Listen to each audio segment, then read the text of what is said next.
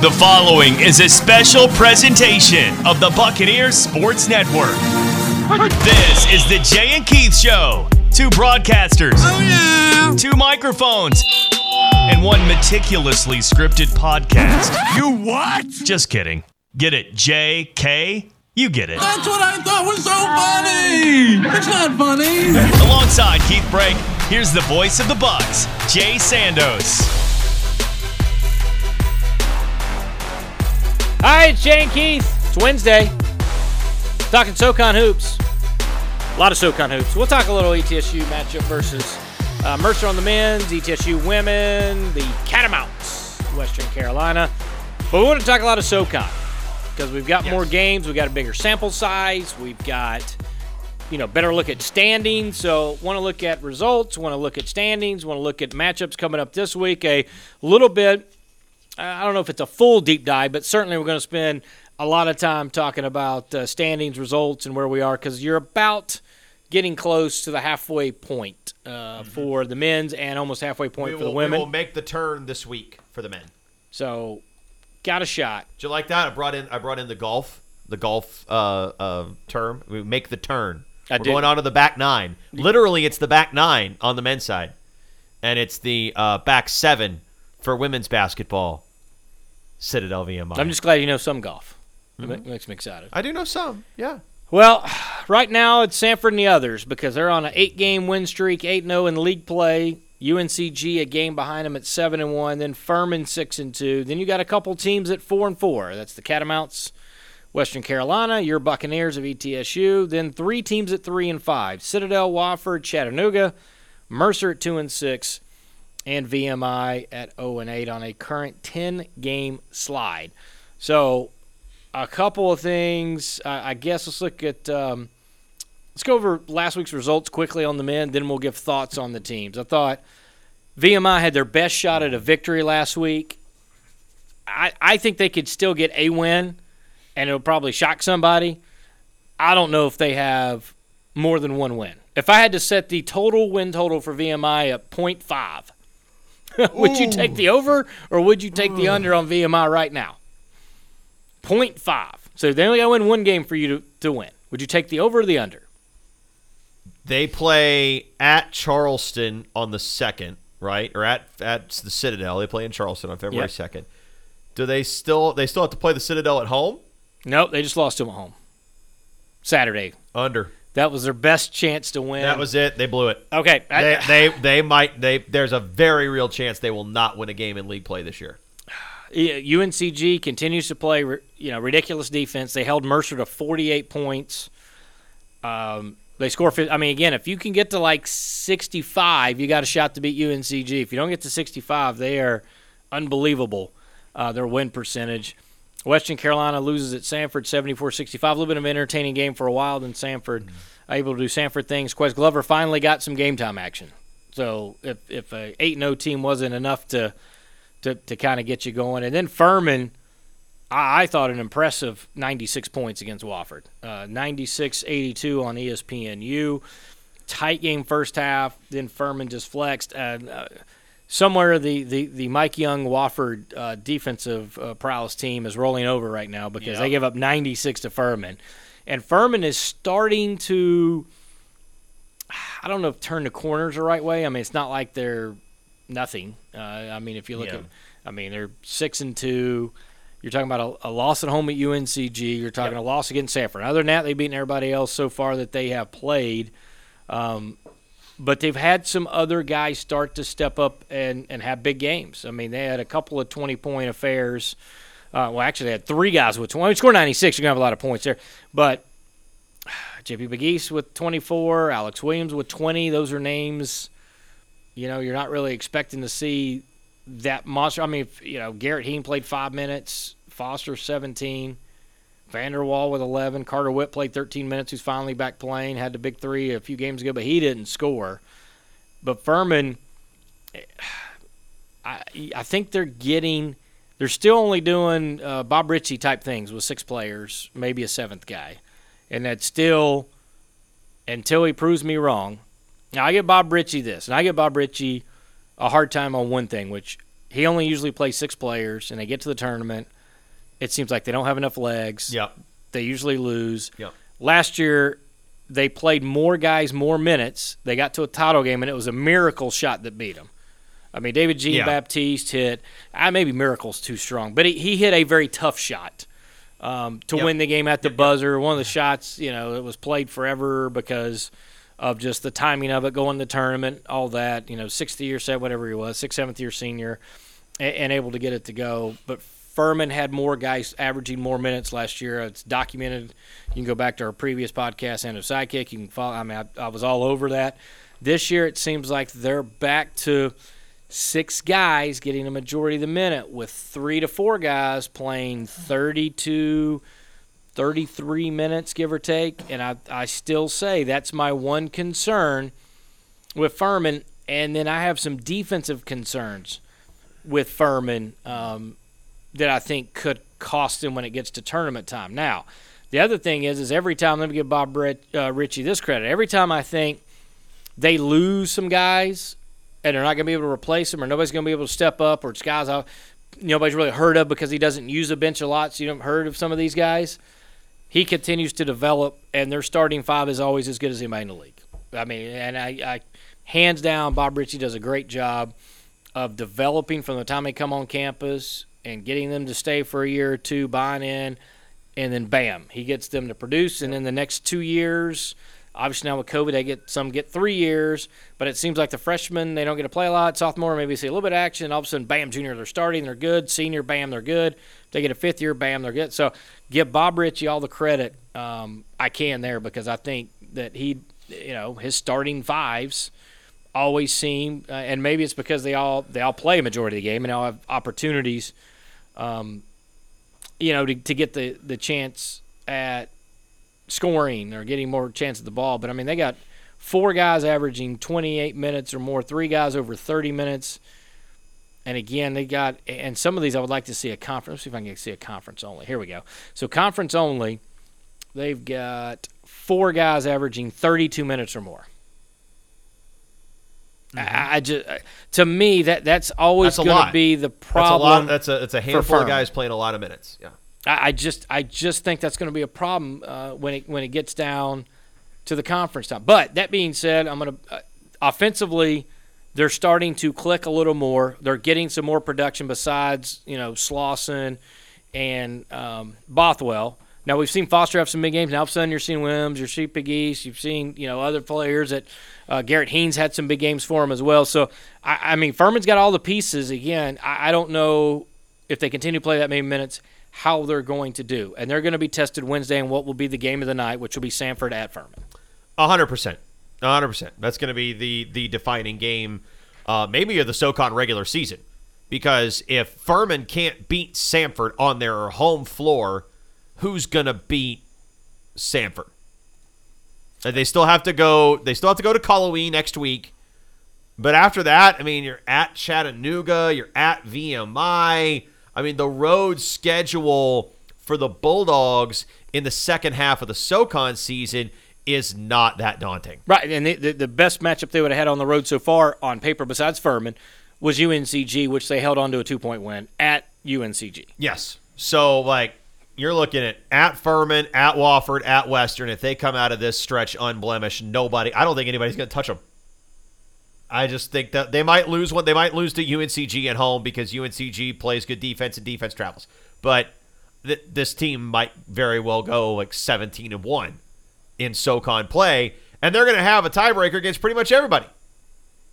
Because at that point, if they win that game, and let's say uh, UNCG drops one this week, and Samford keeps rolling, they beat Furman, um, and then they beat Western Carolina. UNCG loses to Furman at home on Sunday. Suddenly, Samford has a two-game lead on the entire SoCon with seven, eight games left. That's that's nuts. And, and to your point, look at Samford's rotation, right? You know, Furman's playing so many guys heavy minutes. Jermaine Marshall's going to play a lot, right? Down the stretch, he's going to play a whole lot of minutes. Bubba Parham's probably going to play a lot of minutes, but Ques Glover scored 20 and 25 minutes against Western. Logan Dye still going to contribute meaningfully. Parham is going to contribute meaningfully. He played big minutes there uh, against against the Catamounts, but he doesn't have to play big minutes. Jaron really can hold down a role for 20 minutes and not be a complete negative to your team. Nathan Johnson can shoot it a little bit from the outside and brings a little bit of length that can defend a variety of different positions. You know, you can go to the bench for Jaden Campbell and Stat McRae and uh, Achor Achor, who just has, you know, phenomenal hops on both end of the floor and can get a Bit up of a freak shots. athletically, seriously. He is He's a really, freak. He's really impressive with his verticality, and he uses that to protect the rim. He uses that to attack the rim, and he can go out there and play 15 minutes. And you rotate nine guys, and it's a true nine-player rotation. This Samford team just feels like a freight train that has hit full speed, that is barreling down the tracks. Eh. Now, now, or, or per, perhaps you would prefer this uh, with Glover healthy. We can now witness the power of this fully armed and operational battle station. Good. They Samford, they've done a great job. They have, I think, Buckyball is, is transformed to where they were trying to score like a thousand points and up and down and beat you with 15 guys playing. To he's figured out, well, maybe my top eight or nine guys should play. Yes. maybe maybe it is okay if we don't press the whole game, but pick and choose and do some things. So I think he's adjusted his buckyball in year three to what is a winning formula with some key pieces. You know, sometimes it's I about the Jimmy can't and believe Joes, this right? team lost to an NAIA school that used to be Martin Methodist. They still got that going for them, uh, which gives I a, still, I just cannot of fans believe pleasure. that. I can't believe this is the same team that lost that game. and and lost in that mix besides Samford and Furman is UNCG, which they don't they do a lot of things really really really well other than holding teams points totals low. I don't know what they're great at, but they're not bad at anything. I mean, Yeah. they're, they're middle of the road in about every statistical category except for points allowed and they're gritty. And Coach uh, Mike does a great job, Coach Jones, of you know getting the defense all bought in. And so they're kind of the mix because they were in that, for me, kind of that early tier two. Now Chattanooga was the one that dropped from tier one, tier two. Now obviously without Jake Stephens, and we're going to get there in a second because right now it does seem like a three-team race uh, for the top of the league with Furman having to bring Samford back down to the pack uh, this Saturday. Otherwise, it's it's it's a two per, uh, two team race between Samford and UNCG at that point, Yep. and UNCG would have to win on the road to even do that. But Furman's going to be a I think a top three team uh, I- just the way they're playing right now. Um, barring anything uh, catastrophic or injury or something like uh, they're going to be a top three team. UNCG, you mentioned it, the defense travels. Um, Langley just gets better and better. Uh, they've added a couple uh, new guys to the mix, but there's still some of the old familiar names that we've seen, the Baslidas and Muhammad Abdullah Salam, and all them are still in there. And then from there, I, I think, other than VMI, I could almost make a case for every single team. Maybe maybe Mercer got a little. I know they're only two games back of Western and ETSU. So I mean, you could still make a case. Four through nine could be decided any which way, and there's going to be a couple of games. I mean, like Citadel can help themselves out. Like they play Western, they knocked off Western at home. Now they're going to go to Cullowhee. You know, if Citadel wins that, they're four and five. Then Western goes to four and five. If Mercer wins, they go to three and six. ETSU would go to four and five. I mean, you get all these scenarios that are jumbled up, and then the biggest question will be that that Wofford chat game where both are three and five coming up. Mm-hmm. I mean, the middle of the pack is going to be a dogfight to see who can stay out of the Friday night 7, 10, 8, 9 matchups. Oh, who's who's going to stay out of the 7, 8, 9 seeds? Because 10 is set. VMI is set. They are the mm-hmm. 10 seed. It is not going to matter. But I can make an argument for all these. And there's a couple key matchups for Chattanooga. I mean, sitting there at 3 and 5, they've got Wofford and ETSU. You know, one team a game above and one team they're tied with. Citadel, they've got West Carolina, and then they got Mercer. And that's another one. Like, they're just kind of. So this is going to be an interesting here because I don't know right now, out of Western, ETSU, Chat, Wofford, Citadel, Mercer, if if I had to say, you know, which one of those for sure, the last ten games would be better than all the rest. I'd have to look at some scheduling just to make sure I, I knew what was what. Like ETSU ETSU's not played UNCG yet. They're Right, going to have to play correct. UNCG twice, so that would be a little bit of a tougher task. Chattanooga is going to be without Jake Stephens for an ex- extended period of time. Are they going to be able to figure out defensively, you know, how to play without him? I think offensively, they seem to to have some answers. They didn't have a guy make a basket when they stopped the bleeding. But to me, it was the defense where they were really, really lost without Jake Stephens calling out all the, the zone matchups and things that they do. Wofford's a team that I, don't know because they don't defend as- well as they used to. BJ Mack has not had the monster year. I think everybody thought he's still an awesome player, but he's not had the year everybody thought he would be. Western Carolina, if they hit 10, 9, 10 threes, they pretty much win most of the games, if not all of them. Uh, most. I think they've lost a couple with nine threes made. But they hit 10, 11, 12 threes. They're going to win a lot of games. Can they win enough to be in that four seed still? I'm not sure. And Mercer looked to have kind of, you know, I know they won two games and it was ETSU and VMI, but they'd won a couple. They were starting to look a little different. Then, you know, UNCG put the clamps on them and they only scored 48 points. So there, there's deficiencies in every team that is there. But if I said they're all 0 0 last 10 games without having, a, you know, we don't have enough time to look up all of them, I mean, who do you think would come out of the pack there with the best record last 10? just the caliber of team. I mean, almost all of these teams are in some way flawed or broken, right? And you just look at ETSU. ETSU is without Josh Taylor as a starting, uh, has been at times a starting three, at times a starting four for the Bucks. Uh, that's an important rim protector, three point shooter, guy who can attack the rim offensively and score over longer defenders in ways that maybe some of ETSU's other players cannot with his explosiveness to the basket. He's not there. He's gone. Um, you know, we don't know what the future holds for D'Anthony Tipler. He stepped away from the program, but there is no information on a return or if he's definitively not going. We, don't know. It's it's kind of in a weird liminal space. So it's difficult to make projections of ETSU. It's difficult to make projections of Chattanooga because they have to overcome the absence of the guy who was probably going to be the player of the year in the SoCon, and now suddenly I think that race has kind of opened up a little bit. And m- m- dark horse guy Jermaine Marshall at Samford, by the way, averaged 15 and a half and 12 over the last week. SoCon Player of the Week. Um, when he was here, he just took over the ball game. He couldn't do anything wrong. And I, if he continues to play like that the rest of the year, we we're going to have to have a serious conversation about him at the end of the season. Certainly, uh, looking at, at some all conference accolades. But anyway, Chattanooga has to overcome adversity of the absence of a player. Wofford had a coaching change in the middle of the season. How has that impacted the team?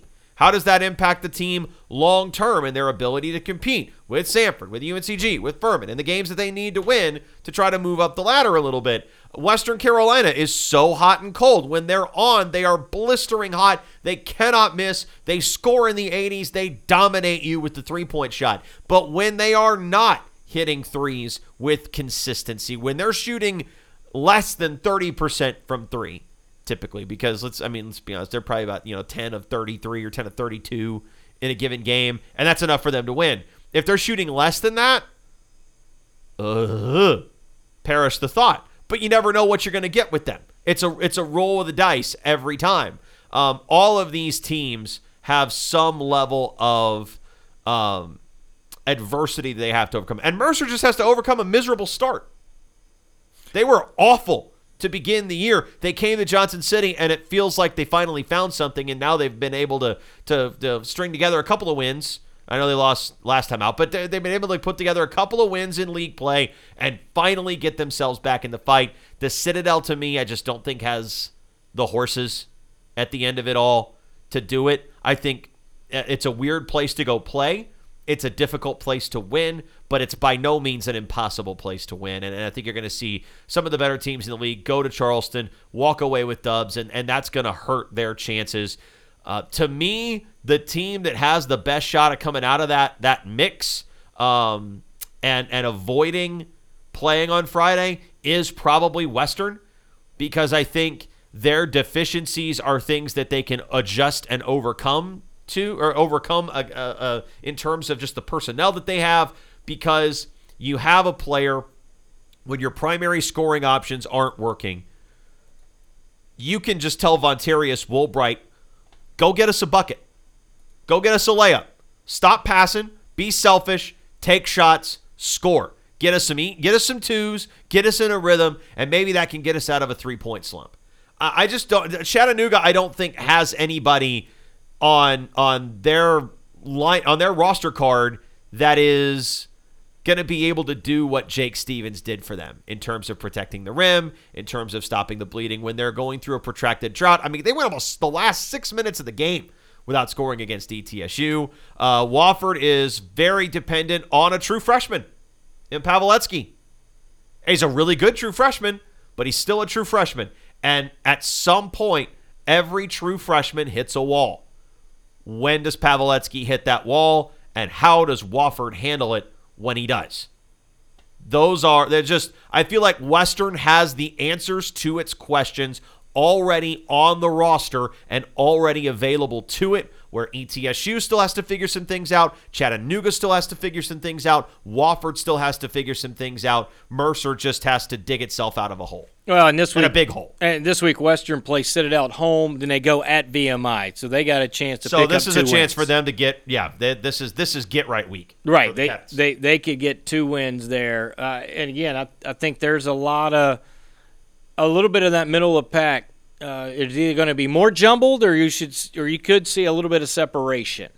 I mean, if Citadel were to drop to Western Carolina, Mercer, that shakes some things up. But in the same token, if Citadel goes one and one, or Citadel were to go two and zero, that shakes some things up. So Chattanooga's got Wofford, ETSU. Wofford's got a chance to win on the road at Chattanooga, but then they got to play home Samford, who's again still the undefeated team. And the one thing, you know, on Sunday, the Furman UNCG game. I mean, this is a big week for Furman. They host Yes. Samford Huge on Wednesday, and then Sunday they go to UNCG. This determines whether Furman has any shot at winning the regular season title. Now, they could still obviously get hot in March in Asheville and win the tournament, but yeah, if you don't win these two games, you really need to win both of them. If you win both of them, it's game on. If you lose both of them, shut her down. You're done. You are you are fighting to stay ahead of Western and ETSU at that point, a team that Furman was decisively better than on ETSU's home floor earlier this month. Uh, I just and also a, a team that inexplicably lost to Western Carolina in Cullowhee. Um, this is the make or break stretch for Furman. Right here, right now, it's right in front of them. I think they have the talent. The question is, can they just go do it? Like it, uh, I believe they can, but they got to go out and do it. And I, I don't blame people who say I believe it when I see it when it comes to mid-major college basketball. Speaking of which, we did see Mercer finally look like Mercer with a big win on the women's side. Uh, they got they got a win over Samford, and that really just created this whole uh, glorious, messy jambalaya of uh, SoCon basketball standings, where you have the top five teams all separated by a game, and ETSU finally looks like ETSU again. It is interesting because Samford had a chance to literally, on the women's side, run away with it too because the limited number of games. They could have gone five and zero. Mercer would have been at two and three. Then you were just talking about Wofford, Chat, UNCG, Yeah. kind of hanging right there. But that brought everybody back to the pack, as you mentioned. The single game Mercer at home knocking off Samford. Now it just jumbles everything up. I mean, Samford four and one. Three teams at three and two: Wofford, Chattanooga, UNCG. Oh, Mercer, four teams at three and two. I'm sorry. So it's Mercer, UNCG, Wofford, Chat, ETSU, the lone team at two and three, and then Furman and Western sitting there at one and four. And so uh, again, some teams have played five, or has everybody played? Everybody's played five games. Yep. uh, to this point. So everybody gets a couple of games in this week, and for ETSU, schedule looks pretty good in theory by just looking at who they've got uh, to play. Number one, I know they've not won at home yet, but they'll get Western Carolina at home, and then they'll get uh, UNCG at home. For Furman and for um, Wofford, they got to go to Mercer and to Samford. And then, of course, Chattanooga hosts Western and UNCG because they're both the travel partners and all that. So, uh, I mean, a great chance for ETSU and for Chattanooga to continue to rack up some wins. ETSU maybe gets to four and three. Chattanooga maybe gets to five and two. For UNCG, they're like, man, if we get a couple road wins and go to five and two, you know that would be outstanding for them. And then Mercer's got a chance to to to kind of hold serve and pick up a couple wins, and you know Samford same thing. So I think this week could see a little bit more separation because if Furman were to drop a couple, they go to one and six. Western drops a couple, they go to one and six. You know what will Wofford do? Can they split? Do they get swept? Do they take two? So after this week, by the way, for women, it is the 100% halfway point, right? So um, then you know then we can do all right second half it's a little more because they do a traditional round robin unlike the men where you know western gets to play vmi a couple times after the fact. Etsu is going to play uncg twice down the road. So all, not all schedules on the men are created equal. On the women's side they really are. They they play you know everybody one time through then they flip it they go you know uh, flop who's the home and away team and run run it back one more time. So I think next week will be interesting to see. But there's a couple of interesting things. I think one with Mercer um, knocking off Samford and, and bringing Samford back to the pack. But now it's just a matter of okay, w- can Wofford get one or two on the road or any Yeah. against Mercer and Samford? Can Mercer and Samford kind of keep up with each other? And then how does it shake down UNCG Chattanooga?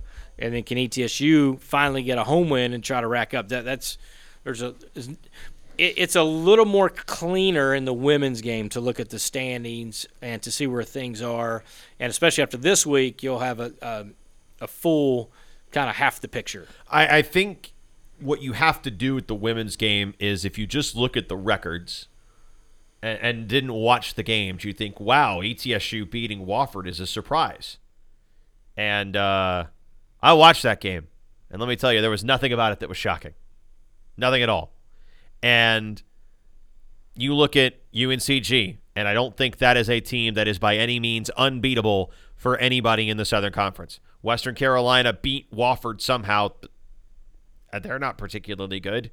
Um, ETSU is definitely, in my mind, after going through this whole cycle, I think they are one of the three best teams in the SoCon. They just had a stretch where they didn't play like it. And of all the teams that I think could fade in the second half, Wofford is obviously one, right? Because I, I spoke to this. You know, it's it's the five out offense. It's chucking and ducking with the threes. It's just everything about them is is messy and it doesn't look particularly crisp. And if you shut down one player or one player gets injured, uh, then this team just really struggles to get baskets and throwing up threes and hoping they go in isn't really a great strategy in my mind. So I look at Wofford as a team that can be coached around when it when it comes down to it. And then Chattanooga Chattanooga played a double overtime game against Furman uh, on Saturday. Uh, there were a total of 95 points scored in that game. And Chattanooga's bench played a total, a total in a double overtime game, played a total of 20 minutes out of a possible 250. That's 8%. So 92% of the minutes that were played in that double overtime 50 minute game were played by Chattanooga starters. Addie Porter didn't leave the floor. Yaz Waziruddin played 49 minutes. So she was off the floor for maybe like 65 seconds. Uh, Sigrun Olafsdottir was off the floor for maybe 65, 70 seconds. Abby Cornelius played 42 of the 50. Raven Thompson played 40 of the 50. Man, I, you can't keep doing that where you have three players off the bench that maybe accumulate one rotation player's worth of minutes and expect to have anything left for the SoCon tournament. Shawn Poppie can talk about tempo all he wants, and it's like, oh, well, it's not that hard, man. You know, like you, you can you can you can talk your way through it. You can rationalize it all you want. But if five players are playing 92% of your minutes, I don't care how few or many possessions you have in a game. You are not winning a tournament without a bench that can do something for you and the bench played 15 or played 20 minutes and scored 2 points and had one rebound. No. That's not going to get it done. That's not going to get it done. Uh, Samford is the team that I look at and say, okay, this is the real deal. Andrea Bailey, really good player. Um, and Gulafak is a player that ETSU frustrated in the first half at Freedom Hall. Second half, she broke free a little bit because the main player that was defending her was knocked out of the game by a knee injury. That was okay. Sure. Samford, good. Good team. Mercer, I think, has some really exceptional guards. I am a big fan of Angelina Gonzalez, their true freshman. Um, at some point, she's going to hit the wall. What does that look like? But right now, she is really finding her feet as a, a true freshman in Division One college basketball and doing so quickly and she's really fun to watch. The speed with which she plays the game, um, the aggressiveness with which she plays the game, I think is really entertaining. Uh, Amoria Neal-Tysor, really, really good player. And, and, you know, Gonzalez is a player that comes off the bench for Mercer. Kind of to my point, Mercer has a couple of players that don't play the entire game and, you know, they play 15 minutes or 18 minutes, something like that and that little bit of extra depth is going to make a difference against a team like Chattanooga. Ashley Locke played 19 minutes, scored 11 points, nine rebounds in the win over Samford. Gonzalez, Haupt, uh, Evans, and uh, Neal-Tysor, who did not actually play in that game uh, against Samford. So you've got, I mean, they, you were out, arguably your best player against the Bulldogs, and now you're in a position where you are able to cultivate some depth. So if Amoria comes back in the not too distant future, next Sunday AD, hey, you have an opportunity to really get on a roll here. You have some real depth. You feel like you can put Harkless out there for 10 minutes and it's not, you know, a disaster. uh, but in front of her, you've still got Locke. Uh, you can still put you know Brittany Reeves out there whenever you need uh, to uh, to to utilize um, her size in a matchup, six foot five. You got a lot of opportunities to utilize her as a you know rim protector at this level. I mean, really, that's that's honestly the big thing, right? With a player of that size, is go out there and don't let the other team get to the rim. Uh, but Doherty's good. Might have an off night here or there, but she's good. Evans is good. Haupt gets to the free throw line a lot. We could have a much more in depth discussion about that, but I don't want to. Um, and then you got Gonzalez, and and uh, when they're healthy, when the whole team's healthy, Neal-Tysor as well. Those are the teams I look at and say those two are really, really good. And everybody else, kind of like we thought at the beginning of the year, I think there are things that you're trying to work through. For ETSU now, it's where's your leading rebounder? Who who steps up on the glass? And I think we kind of got an answer. Jakaya Davis was really good uh, against Wofford, and she was okay against Furman, and she was making some hustle plays. But the Paladins did beat the Bucks pretty soundly on the glass. So you're still going to need a little bit more. You need Giselle Thomas involved. Uh, you're going to need Megan Downing to go out there and and get physical and and crash and bang and uh, get you some rebounds that way as a freshman. There are going to have to be other players involved on the defensive glass. Kendall Foley is a player that has done that before and is going to need to do it again. And then you set yourself up for success with Jabo on the offensive end. ETSU, though, does have a weakness. And the weakness is not shooting now, it's rebounding. it's playing whack-a-mole, I guess, a little bit with it because the Bucks have been able to hit shots. They kind of hit shots in bunches, right? And then those shots kind of dry up, but over the course of a full game, it evens out to a pretty uh, optimistic percentage. If I were to say to you right now, um, ETSU is the third best team in the SoCon. If you've watched every team in the SoCon, I think you'd have a tough time disputing it. Even though the Bucks are sitting in what fifth right now? I think they're fifth. So it's not like they they've run away from anybody yet. Nobody has run away from anybody yet. It's not like they've gotten the wins that they needed. It's not like they've made the statement that they needed. Um, but ETSU has gotten the wins it needs. And I don't think Chattanooga is insurmountable. UNCG, we're going to see them on Saturday. I think that's a very gettable game. We've already seen Wofford. Wofford is pff, woof. And Furman, I also didn't think was particularly good. And I was I was really disappointed in, in Furman. Um, Grace Van Rye is someone who was talked about a lot. You know, she got uh, second team All SoCon honors, I believe, last year, and she decided late in in the summer, I'm going to come back for my last year of eligibility, and Jakaya Davis kind of ate her lunch in that matchup. Like she just, I don't know if she just wasn't anticipating where the bounce pass was supposed to be, where she's supposed to catch it, but Jabo seemed to have better read on that. She got four steals. Three of them came against Van Rye, and one of them was just, I think, kind of a, a loose ball of an errant pass. But I, I, she didn't overwhelm an ETSU team that doesn't have its primary starting leading post player. So there's there's some concern there, I think, with the Paladins. That's a team that just, if they get into a spot where they're down in a game, they start chucking up threes, and you start chucking up threes, and suddenly uh, you you fall into a bigger and bigger hole if you're not hitting.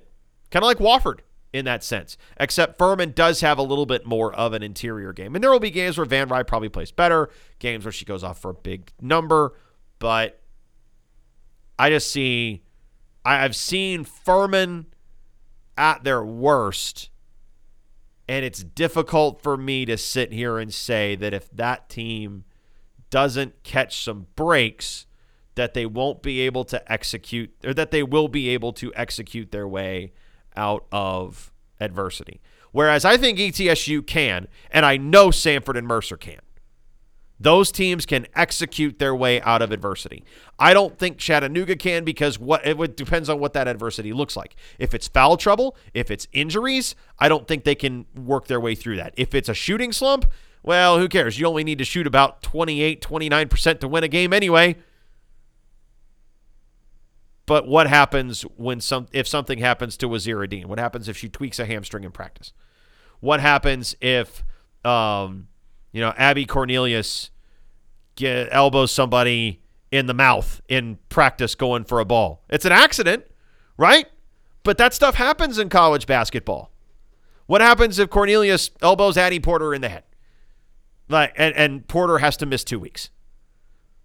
Uh, you know, you, that's I'm putting names on it, but what that could happen. That probably has happened to a team this year somewhere in Division One college basketball. Somebody took an elbow to the face in practice. It was an accident. It was playing hard. It was a basketball play, but you still hurt. You still got to miss time.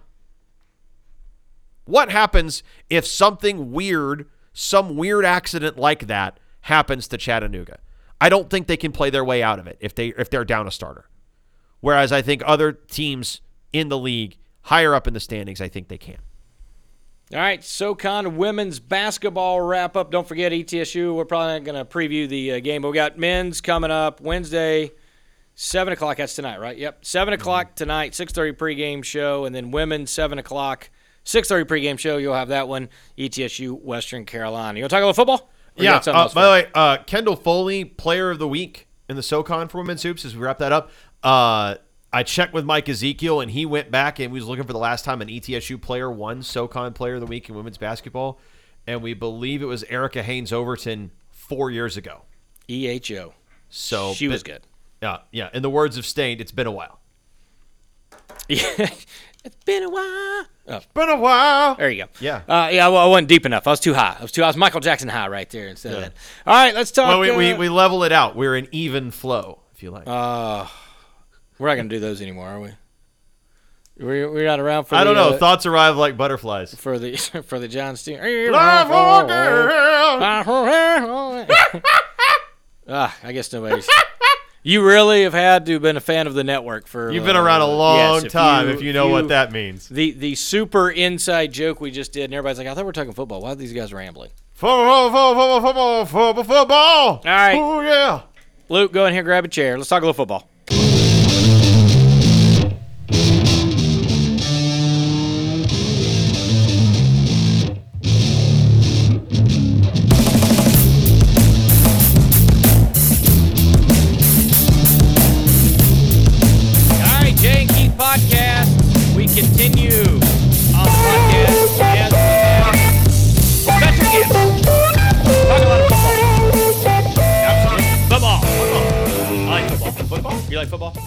You know what I like about football? Football. The big uglies. You know who else like big uglies? Mm-hmm. Matt Wilgem. Yeah. If he was here right now, our quarterback on the broadcast, as you Yep. know, on the radio side, Uh, up north, There- we called them the Rams. uh, there's I don't know. I think I'm pretty sure. I mean, obviously it's an old term, but it really became popular at ETSU during the '96 run. Where they went to playoffs. You know, they Randy Moss, Martin, thirteen thousand in the Yeah. dome, all that good fun stuff. But those guys kind of took ownership in the big uglies. Okay. Uh, Manny, I think it was Manny Lueza was the one that um, eventually said it, and there was a, uh, a guy named Chewy, uh, Big Sam Haney, and all those. And I think they really embraced the big ugly part. Although it was one of those like if somebody else called them that wasn't on the team, the big uglies, not happy with them. Yeah. Football affectionately big uglies, they were happy. Uh, it's like we can insult us, but you can't insult us. Tol- Same concept. Totally agree. Do you know why we're talking about this? Because we have an offensive lineman here. That we do. Yeah. And we're going to ask him if he prefers being called the Big Ugly or if he has another name. Not him himself, but as they line, the Big Uglies. Luke Slusher. Luke, I don't know if you've ever had an introduction like that in your entire life, and I hope you never have one again like that. I don't, I don't mind the O line being called the Big Uglies. Yeah. I think it's I think it's fitting. It's, you know, the job that you're asked to do. It's one of those, you know, there's a lot of jobs in the world that have a lot of thankless stuff that people don't even understand, don't mm-hmm. appreciate, don't get, don't know. And the only time, 97% of the time, people know your name. Why? Do you know why half the time people would know your name? When there's a penalty because your name gets called out in broadcast. That's about it. If they don't watch the starting lineup, then the only time they hear your name for the most part on most things is because you committed a penalty. Nobody pays attention. Occasionally, like, oh yeah, there was a you know there was a big hole, but then they don't say, well, who did that? Why did they do that? They don't break it down. So that's the one thing I enjoy about having a former quarterback. Uh, Matt Wilgem and when we have Mark Cutson, when we worked with them, they go out of their way, at least on the ETSU side of things, to make sure they say your name a lot. Number one, because of all the work that you guys do. They want to give credit and praise to the guys that do kind of lay the path for that to go. And for quarterbacks that like to throw the ball, like both of them did, you guys don't protect them, then clearly they don't get very successful. So I enjoy the quarterback relationship with the linemen. We like to talk to linemen because you don't get all that stuff. You don't get people to talk about you. Are you going to ask him a question? I'm not. I'm going to tell Luke why I love linemen and why I love Luke. Okay. I don't know. well, uh, Luke, welcome to Johnson City. Uh. Glad to have you here. Um, uh, how, how you feel your first, you know, four or five days settling in on, on campus and uh, getting into a rhythm in, in class as you get ready to get back in the weight room and start getting ready for spring ball. You know, I'm I'm real excited to be here. I, lo- I love the city and all like the like the old parts it has and all the country music and just the people and how like how welcoming they are to me and I'm ready to get to work here. What was it about this place that made it such a fit for you when you were looking for another place to play college ball? Uh, well, obviously I got to start with the coaches, Coach Quarles and Coach Duke. You know, they showed they wanted me and that they they like they really wanted me. And then when I came on my official, I went out with a few other. I went out to like eat with a few other linemen, and then we went back, and I hung out with them at their place with some tight ends and D linemen, and I just loved it. And just loved connecting with the guys and could see myself with them. How much did you know? I mean, you were recruited by the offensive staff at Furman Yep. coming out of high school. How much did knowing the name George Quarles, knowing the name mm-hmm. Drew Duke, from going through that process with Furman, help you? I guess kind of ease into a trusting dynamic with this staff here. Well, I mean, it was huge because I knew it right away. Because right when I entered the transfer portal, I think it took like two, three hours for Coach Duke to text me immediately and be like, "My guy, like, let's get you up here." Yeah. And I was like, "He's like, they're serious about it." Well, let's talk about um, some X's and, and, and O's as far as offensive line. I mean, again, a lot of fans maybe not aware of positioning and stuff. Where do you see yourself uh, fitting in on the interior, center guard, outside tackles? What, what Uh, center anywhere? guard. Center guard. Yeah. Is that traditionally where you have? Hmm Played? At, at Western Kentucky, I played center. So Are you more comfortable snapping the football and Yeah. being kind of? So talk like about it. that, 'cause I, I and I'm I'm I'm glad, Center. Let's talk about because again, I don't think people understand. They just think the quarterback makes Yeah. audibles and checks and things. Talk about a little inside the game, if you will, some of the responsibilities that a center has that most fans on our podcast Yeah. probably have no idea about. I mean, you're the quarterback of the offensive line. Like you're leading five guys. You have to call out all the, the mics, all the calls, slide protections, everything. Everything's based off what you say, and everybody has to listen to you. So at Western Kentucky, was there? Uh, um, did they do hand signals? How they call in plays? And if so, was there hand signals for the line that was separate from the quarterback? Uh, no, they did hand signals for the quarterback, but then the quarterback would just tell us like Okay. he'd tell us a number or something or like a word. And that gives you, you know, I'm not trying to give away too much, but Yeah. run, pass, whatever, right, left, all- the all the code words that things Yeah. get going. People playing fast. So obviously, I think that's another misconception of, you know, the old adage of the lineman, not smart guys, this, that, and other. You're Mm-hmm. Yeah, just you a gotta be big. You're just now. big. Nowadays, if you can't comprehend all Yeah, that, uh, relay play. information, listen, and especially with the speed of the game, Mm-hmm. the way things are going. So offensive lineman. Would you rather? I'm assuming run block than pass block. What Oh, do you like? Run, just, like run just block. mauling people. It's hard to get going when you're just pass blocking every play. Yeah, you You get want to be able to run somebody over. You get downhill and beat Yeah. people up. Yeah, that's that's that's, That's the the, fun best part. part. of it. So when did when was center the position that you're like, yeah, I can do this, and, and how many times did you airmail a snap before you got a, a rhythm down? Oh, okay. So, so right when I went into my first spring ball at Western Kentucky, like in high school, I played tackle, and then the coach was like, we had a few uh, interior guys hurt, and he was like, "You ever played center before?" And I was like, "No," and he was like, "Well, you are today," and I was like, "All right." so yeah, I airmailed quite a few. Yeah, Yeah. that is that. How, how do you get that out of your mind? I mean, you know, we talk so- all the time about you know cornerbacks have to have a next play mentality, quarterbacks have to have a next play mentality. I'd say you probably just had the same thing, Oh, just yeah. getting the play started. Yeah, I mean it's probably worse for a center when you airmail it because then that's the only excuse because the quarterback can't mess up. Then nobody else can mess up. You can't get the play started. Yeah. So you just kind of got to close your ears and and you got to take the ripping from the coach. yeah, a little, a little bit. Um, we're talking with Luke Slusher, and um, I, I, I had a really interesting conversation with AJ Blazek one time. He's the offensive line coach at Vanderbilt. He said offensive line is the one position group that is entirely self-made on a football field. Yep. If you get five or six guys that just eat and lift and rally around that, you can build a really strong offensive line unit.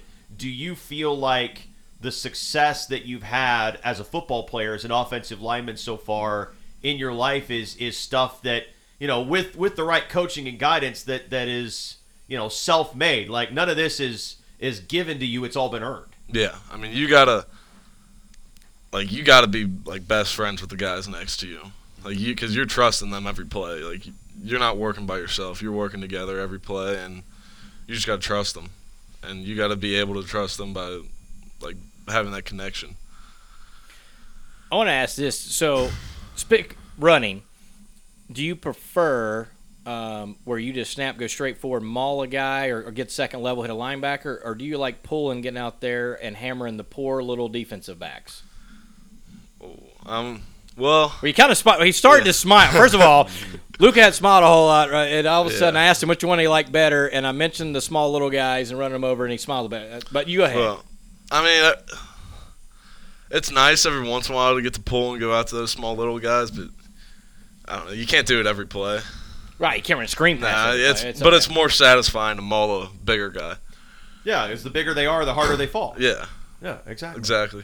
So, what do you hope to bring to the table at East Tennessee State? Obviously, this is a group that's uh, got some opportunity for you to get on the field right away and make an immediate impact. What What do you want to bring that our fans are going to see uh, on on game day Saturdays in the fall? Well, I mean, like you just said, I want to bring an immediate impact. I want to win a conference championship, and I just want this team to be a force to, rec- to be reckoned with. Let me ask you this, because I, I, I, I love to kind of get people's journeys Yeah. on how they got to where they are, college athletics, athlete, all that. Take us through your kind of life in sports and what did you play growing up? When did you kind of realize, hey, this, this football thing could, could be the, the path for me to, to go to school and further my career? Yeah, so I was always a big basketball and football guy, all growing up, all throughout elementary, middle school, and then high school. So I went.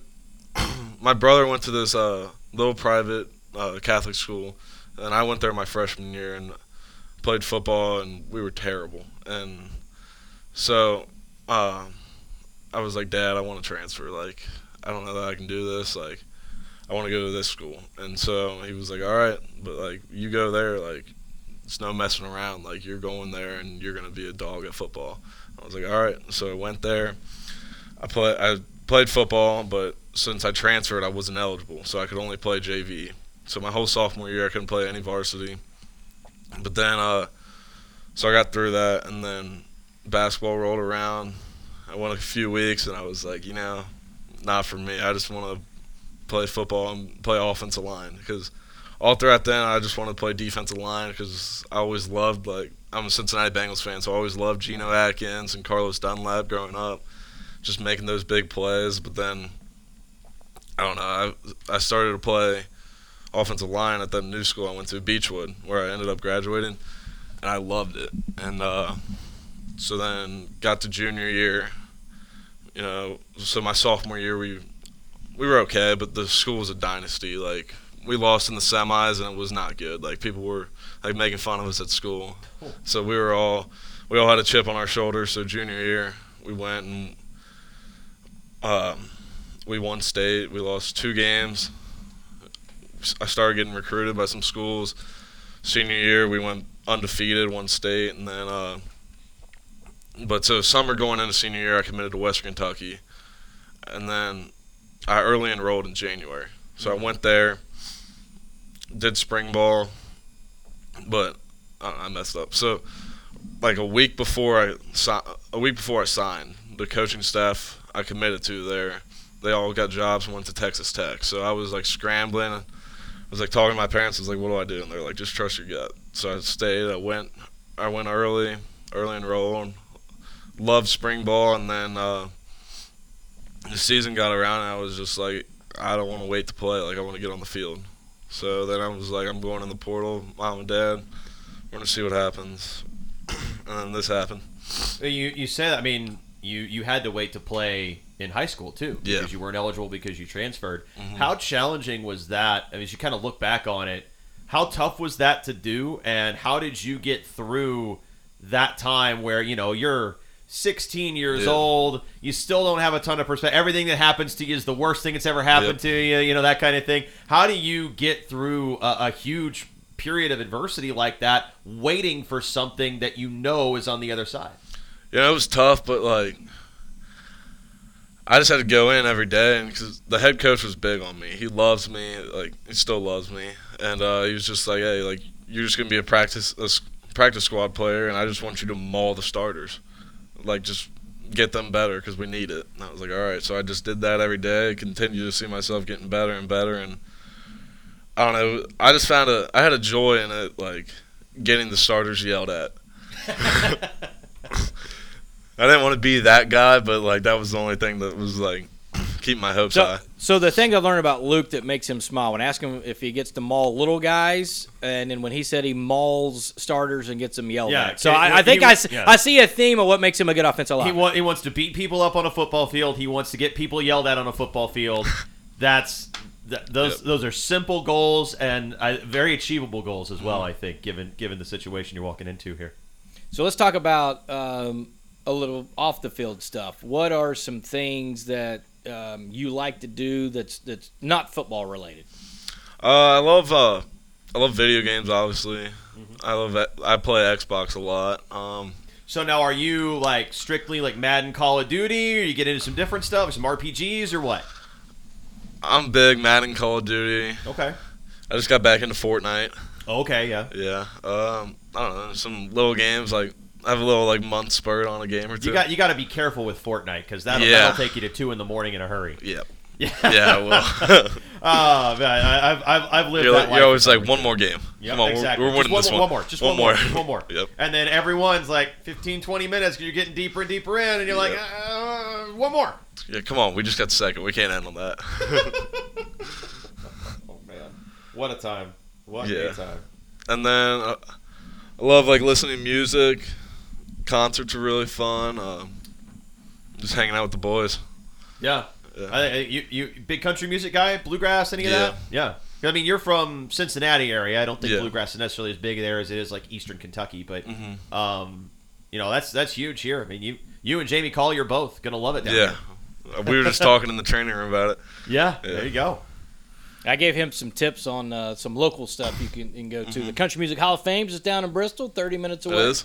So uh, That's really up in Bristol, isn't Up, it? it is. It is. It's kind of north. north of here. Yeah, it's kind of north. Uh, the other thing I think our, our fan base is excited about when they, they see where you're from is ETSU has had uh, I don't want to say a pipeline. That's that's a that's a bit bold statement, but we've had several folks from Mm-hmm. Ohio uh, and are specifically near kind of that Cincinnati uh, uh, area that have come in and make Yeah. significant impact. So they're they're um, I don't, it's definitely not pressure because you're coming in to be your own man, but there Yeah. is a lot of success that come in there. So there are a lot of times when I'm saying, "Hey, where's he from?" I'm like, "Ohio," and they're like, "Cincinnati." And I'm like, "Well, yeah," and they're like, "Oh," so they get they get excited. So we've had good success um, from Ohio because I think you know, you look at Ohio and what there's Youngstown State, and I think that's the only other um, FCS team that's in the, the state. Everything else, I think, is FBS. I Yeah, everything else is like MAC. Yeah, so schools. so there's there's you're there's no There's UC. yeah there's no Yeah. real level change. It's Yeah. just all or nothing as far as that goes. Besides uh, Youngstown, and again, not that far. What four and a half hour, five hour drive? What was it? Something like that. So family and everything can come on down and, and watch. And Oh, they'll be at the games. so, uh, talk about your uh, personally, personal. What are your goals the next couple years playing for ETSU? Well, obviously, I I want to start out and I want to start first year. I'd like to. I'd like to uh, be a all conference player, and uh, shoot for the stars. I want to be a FCS All American, if I can. Yeah. Well, Joe Schreiber was a, an all conference center playing that same Yeah. spot. So certainly uh, there's a lot of respect for the offensive line at E ETSU, I think, around the league in general and, and the guys that have filled those roles in the past. And uh, I think we got another one, Jay, that's sitting right here that's going to be able to, to keep that tradition going. And the good news for Luke is ETSU has a tradition of trying to run the football and have a strong run game, not do the, the as Oh, much yeah. up tempo and just chunk it around. So usually that leads to uh, helping linemen attain some of those goals. And Luke's already stated uh, he likes to run the football. Likes to maul people, big guys. Likes to maul them all. So, Luke, we appreciate you taking the time and uh, welcome to Johnson City and welcome to ETSU. And we'll be catching up with you uh, after spring, going into next season. Look forward to pulling for you. Thanks for having me.